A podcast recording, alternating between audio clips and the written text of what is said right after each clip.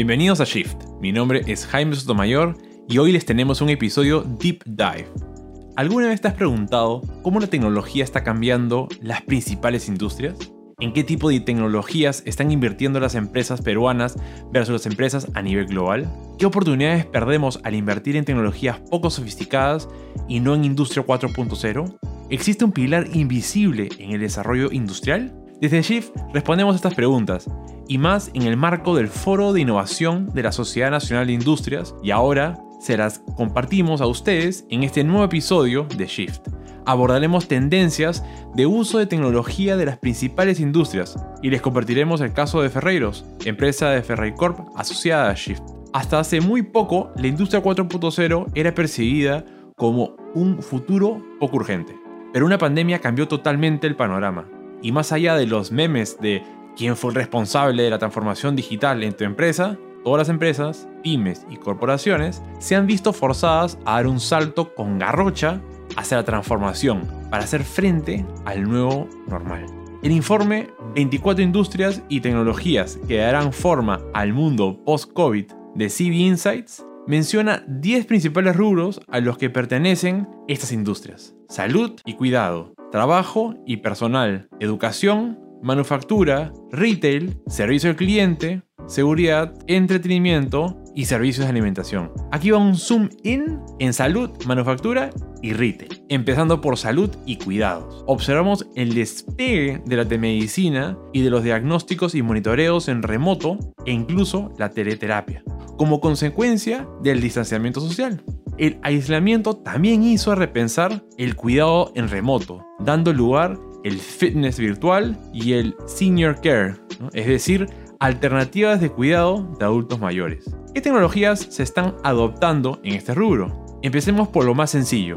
Plataformas de videollamadas para llevar a cabo consultas, software para gestionar historias médicas, cloud para almacenar dicho historial y resultados de exámenes, entre otros. Pero apuntando a tecnologías menos exploradas, encontramos el uso de wearables, es decir, dispositivos usables como relojes o arneses que permiten detectar y monitorear signos vitales como pulso cardíaco y oxigenación.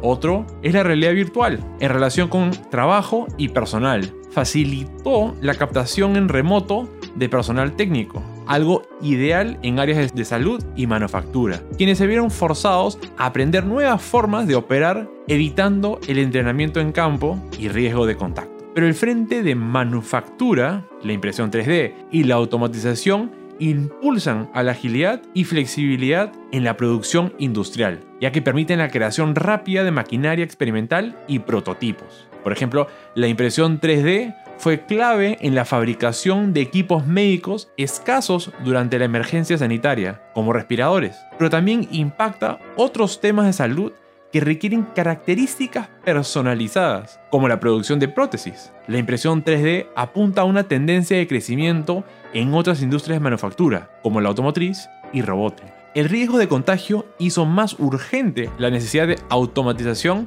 a través de robots, algo que viene usándose con éxito desde logística y abastecimiento, donde se trabaja con robots autónomos que operan almacenes.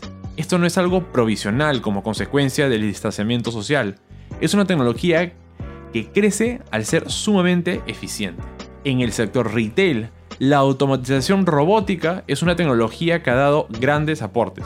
Se ve un claro crecimiento de las ventas en línea, especialmente desde el despliegue la venta directa de alimentos y productos de canasta básica. Por otro lado, dadas las restricciones de aforo y con el fin de evitar contacto, muchas marcas han optado por crear nuevas formas de experiencia de venta. El enorme incremento de ventas en línea dio lugar a nuevos servicios de compra, al estilo de Corner Shop o Fresh Direct, lo cual generan nuevos puestos de empleo. Dentro de los nuevos participantes de e-commerce, están los minoristas y marcas propias, que empiezan a vender directamente sin necesidad de intermediarios e incluso sin necesidad de contar con un local propio. Sin embargo, la gestión de almacenes cobra un lugar importante en el cual también se observa más automatización. Finalmente, frente al cierre de las tiendas físicas, los clientes ven limitado el acceso a observar productos y testearlos.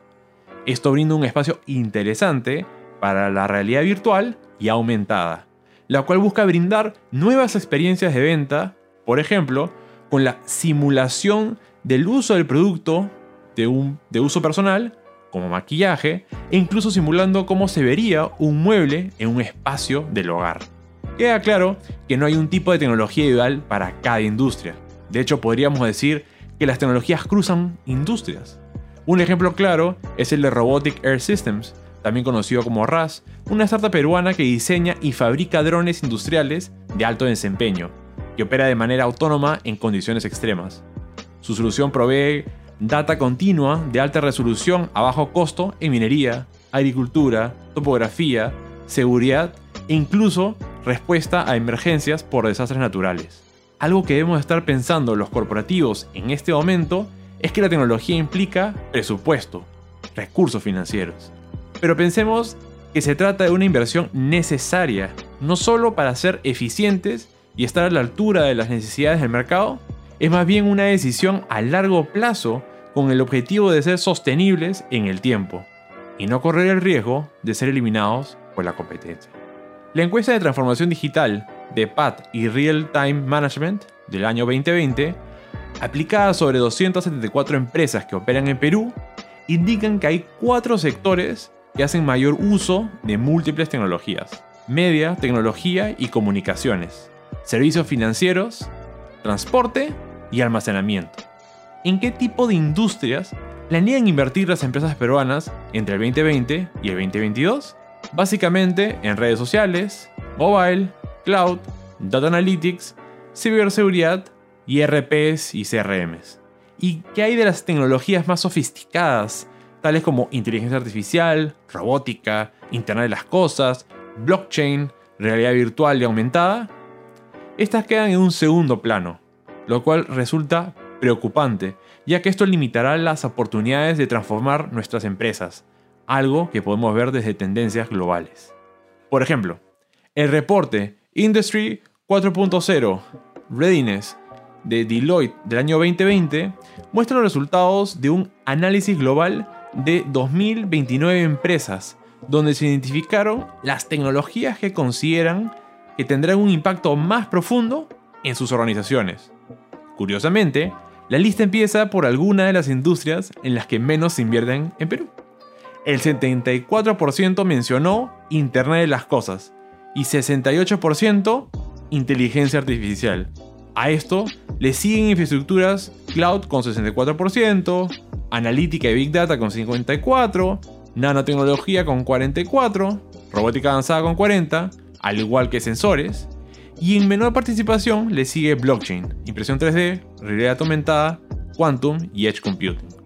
Si bien hablamos de empresas a nivel global, cabe destacar que el reporte muestra la división de respuestas por regiones económicas, y Asia-Pacífico igualmente considera Internet de las cosas e inteligencia artificial como las tecnologías que están cambiando las reglas de juego. Regresando al plano local, la encuesta de transformación digital de PAT y Real Time Management deja un mensaje importante acerca de la naturaleza de los nuevos competidores. El 43% de nuevos competidores son tecnológicos y disruptivos, y 27% son nada menos que startups. Las startups lideran la competencia en servicios financieros, así como media, tecnología y comunicación. ¿Y qué tal si empezamos a pensar en startups no como competidores, sino como potenciales aliados e incluso socios?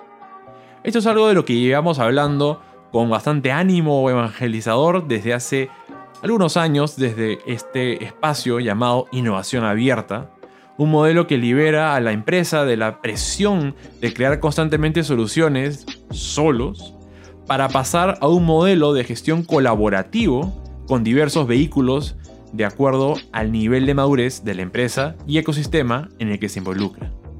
En resumen, no tenemos que ir por el camino de la tecnología solos. Hay que abrirse al ecosistema local, regional y global. Ahora, ¿cómo comenzamos? Pues una vez identificados los puntos de dolor de la compañía, involúcrate. Toca puertas de aceleradoras, fondos de inversión, centros de investigación, academia. Asiste a Demo Days tanto a nivel local o internacional. Otra forma de conocer qué startups están liderando cada sector es a través de los reportes de CB Insights. Muchos de ellos son gratuitos y en caso te encuentres en búsqueda activa, te recomendamos evaluar pagar una suscripción. Ok, hasta aquí hemos hablado de tecnología e industria pura y dura. Pero hay algo que no debemos perder de vista porque finalmente es el pilar de la transformación digital y con eso nos referimos al cambio cultural y el desarrollo de talento. Recientemente, Virtus Partners presentó el Índice de Madurez Digital 2021, donde se miden 6 dimensiones de la transformación. Una de ellas es la cultura y gestión del cambio, que se refiere a estos 4 temas: desarrollo del liderazgo y formas de trabajo, potenciar el talento técnico y adaptativo, apalancamiento en el ecosistema y creación de una cultura adaptativa y transformadora. El índice remarca que el foco en liderazgo y gestión del cambio es un esfuerzo colectivo y transversal a toda la organización, que debe partir del CEO con el apoyo del directorio. Las cifras evidencian que el 87% de grandes empresas cuentan con un esquema de gobierno senior que lidera la transformación digital. Sin embargo, cuando se trata de experimentar, solo el 59% de las empresas lo hacen activamente, algo que contrasta con el 100% de startups que efectivamente experimenta. Algo que nos debe llevar a reflexionar acerca de lo mucho que nos queda por aprender del mindset de experimentación y nos da más razones para seguir a las startups de cerca. Por otro lado, una de las principales conclusiones de este índice es que el talento es un elemento clave en la transformación digital. Por supuesto, se trata de tener personas alineadas a la cultura, talento adaptativo, preparado para el cambio y con conocimiento técnico. Esto último es un gran reto dado el déficit de talento digital a nivel mundial. Y es por eso que es crucial no solo invertir en tecnologías, sino en capacitación, en programas de reskilling y upskilling para preparar a los colaboradores para comprender el poder de la data y las nuevas tecnologías en su trabajo, así como también adoptar nuevas prácticas, conocimientos y habilidades necesarias para lograr el propósito de la compañía. Al revisar nuevamente el reporte Industry 4.0 Readiness de Deloitte, llegamos a la pregunta: ¿en qué prioridades de la industria 4.0 invertirán las organizaciones? Y la respuesta, en primer lugar, es determinante. El 74% de empresas invertirán en capacitación y desarrollo de fuerza de trabajo. El 62% en generar ganancias mientras contribuyen positivamente a la sociedad. El 59% en entender qué habilidades se necesitarán a futuro. Y el 56% a proteger a la organización de la disrupción. Estando a punto de finalizar el año, cabe separar un espacio para reflexionar acerca de cómo estamos adoptando la tecnología en nuestra compañía. ¿Qué tan convencidos están nuestros líderes? ¿Cuáles vienen siendo los criterios de inversión? ¿Qué tanto estamos invirtiendo en talento? ¿Y qué resultados estamos alcanzando? Definitivamente, esto da mucho para conversar en nuestros squads, grupos compuestos por socios de Shift, donde proveemos espacios para compartir experiencias y generar aprendizajes colaborativos en 4 verticales: cultura, talento, nuevas tecnologías, innovación abierta y corporate venturing. Toda la información compartida es el resumen del keynote presentado por Shift en el Foro de Innovación de la Sociedad Nacional de Industrias el pasado 25 de noviembre, donde también contamos con la participación de Alan Savlich, gerente de marketing y negocios digitales de Ferreyros, empresa FerreyCorp, uno de los 20 socios corporativos de Shift. Bueno, ese fue nuestro episodio de Shift de hoy. Muchas gracias por acompañarnos. Si es la primera vez que escuchas este podcast y te gustó, te invito a que te suscribas. En el caso que seas un fiel seguidor de los podcasts de Shift, ayúdanos a compartirlo con más personas. Pásale el link al episodio o dile que nos pueden encontrar en Spotify. También los invito a visitar el perfil de Shift en LinkedIn, donde todas las semanas estamos compartiendo contenido sobre innovación, y estamos seguros que será de tremenda utilidad para sus organizaciones. Mi nombre es Jaime Sotomayor, director ejecutivo de Shift. Nos despedimos por ahora, pero nos vemos pronto en otro episodio para conversar más temas sobre innovación y tecnología. Hasta pronto.